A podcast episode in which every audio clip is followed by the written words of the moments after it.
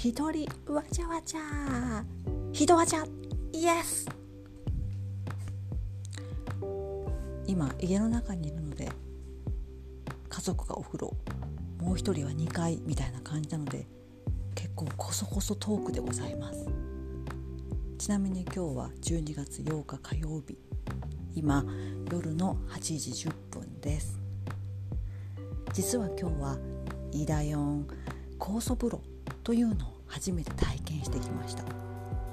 知ってる？酵素風呂ぬか風呂っていうみたい。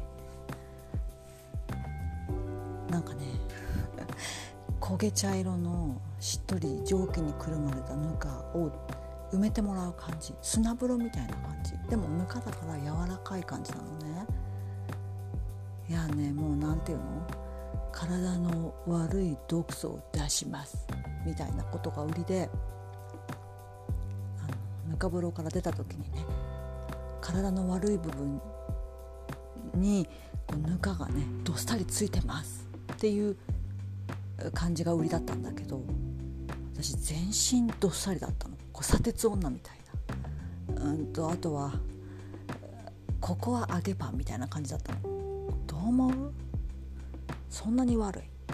私の体。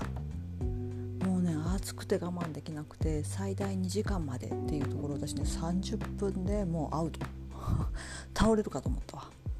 でその後水をガブガブ飲んでで、えーと、テイクアウトのコーヒーをいただいて帰ってきました。やっぱりねこう冷え性の足は未だにポカポカしてるしちょっと頭が重たくズーンって痛いわけ。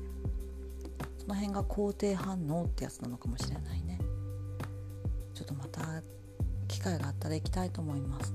というのもねあれ事前に予約が必要だったみたいで私突然行っちゃったので大迷惑。あのお店の人に「いやもう今日はこの後閉めようと思ってました」みたいな「でも入りたいならうんどうぞ」みたいな感じだったのでいや一人でさ広い中入ってさそれは気持ちよかったさ。